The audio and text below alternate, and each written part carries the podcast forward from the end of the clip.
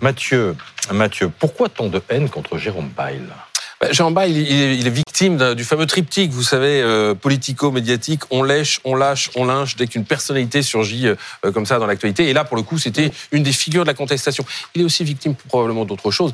C'est qu'il n'était pas euh, le représentant d'un syndicat. Il avait fait son mmh, barrage, son mmh, mmh. blocage tout seul, enfin avec ses amis, et il décide de, le lever tout seul. évidemment, ça ne plaît pas à la FNSEA, ni surtout à la coordination rurale.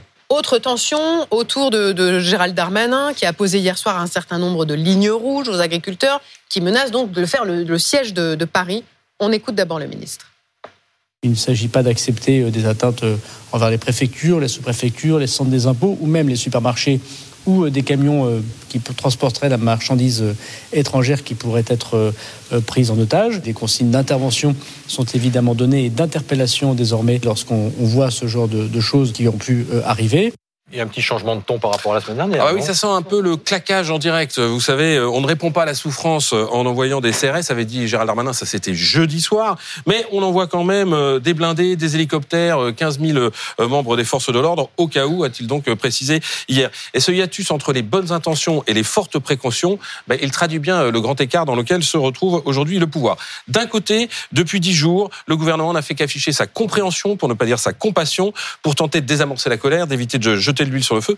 Mais ce discours, il a installé chez les agriculteurs, comme dans l'opinion, bah, l'idée qu'ils avaient raison. Pourquoi donc s'arrêter en si bon chemin mm. Et puis, de l'autre côté, on a un président de la République qui ne cesse de répéter depuis six mois que sa priorité numéro un, c'est l'ordre, l'ordre, l'ordre. Le Premier ministre euh, lui-même qui voulait charpenter son discours de politique générale, celui qu'il prononcera euh, demain à l'Assemblée sous le signe de l'autorité, bah, vous imaginez un peu euh, l'effet contre-productif si demain, au moment où il s'exprime mm. à l'Assemblée, c'est la pagaille sur toutes les routes de France. Mais ça veut dire que les annonces de vendredi n'ont servi à rien? Bah, Elles étaient évidemment nécessaire, mais c'est vrai que euh, le, siège de la capitale, d'une certaine façon, c'est ce qui se serait passé si euh, il n'avait rien annoncé euh, vendredi. Mmh. Donc ça prouve un peu que sa parole, elle n'a plus beaucoup d'effet. Lui qui disait avoir une parole performative, vous savez, c'est la parole immédiatement suivie d'effet. J'interdis la baya, la baya. Oui, c'est une formule pour dire une parole qui a tout de suite effet. Par exemple, j'interdis la baya, la baya est interdite le lendemain. Ça, c'est une mmh. parole performative.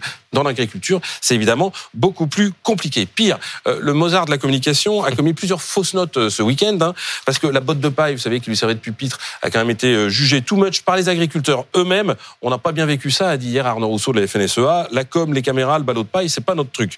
Première chose. Et puis, ce déplacement qu'il a fait hier, dimanche, en Indre-et-Loire, cette fois-ci, euh, pour, euh, il, a conforté les, agriculteurs dans l'idée qu'ils pouvaient obtenir encore davantage. Mmh. Le Premier ministre a dit quoi? J'envisage, je réfléchis à, des mesures supplémentaires, notamment sur la concurrence déloyale. Pour le coup, là, c'est une parole qui ne fait que générer une chose, c'est une nouvelle attente et de la frustration. Et est-ce qu'il y a encore des mesures à venir alors? Ce qu'il faut Alors, pour, mettre un terme au conflit, il faudrait deux choses. D'abord, des mesures d'urgence, c'est-à-dire des nouvelles annonces fortes euh, qui répondent aux problématiques soulevées par les, les agriculteurs. Pardon.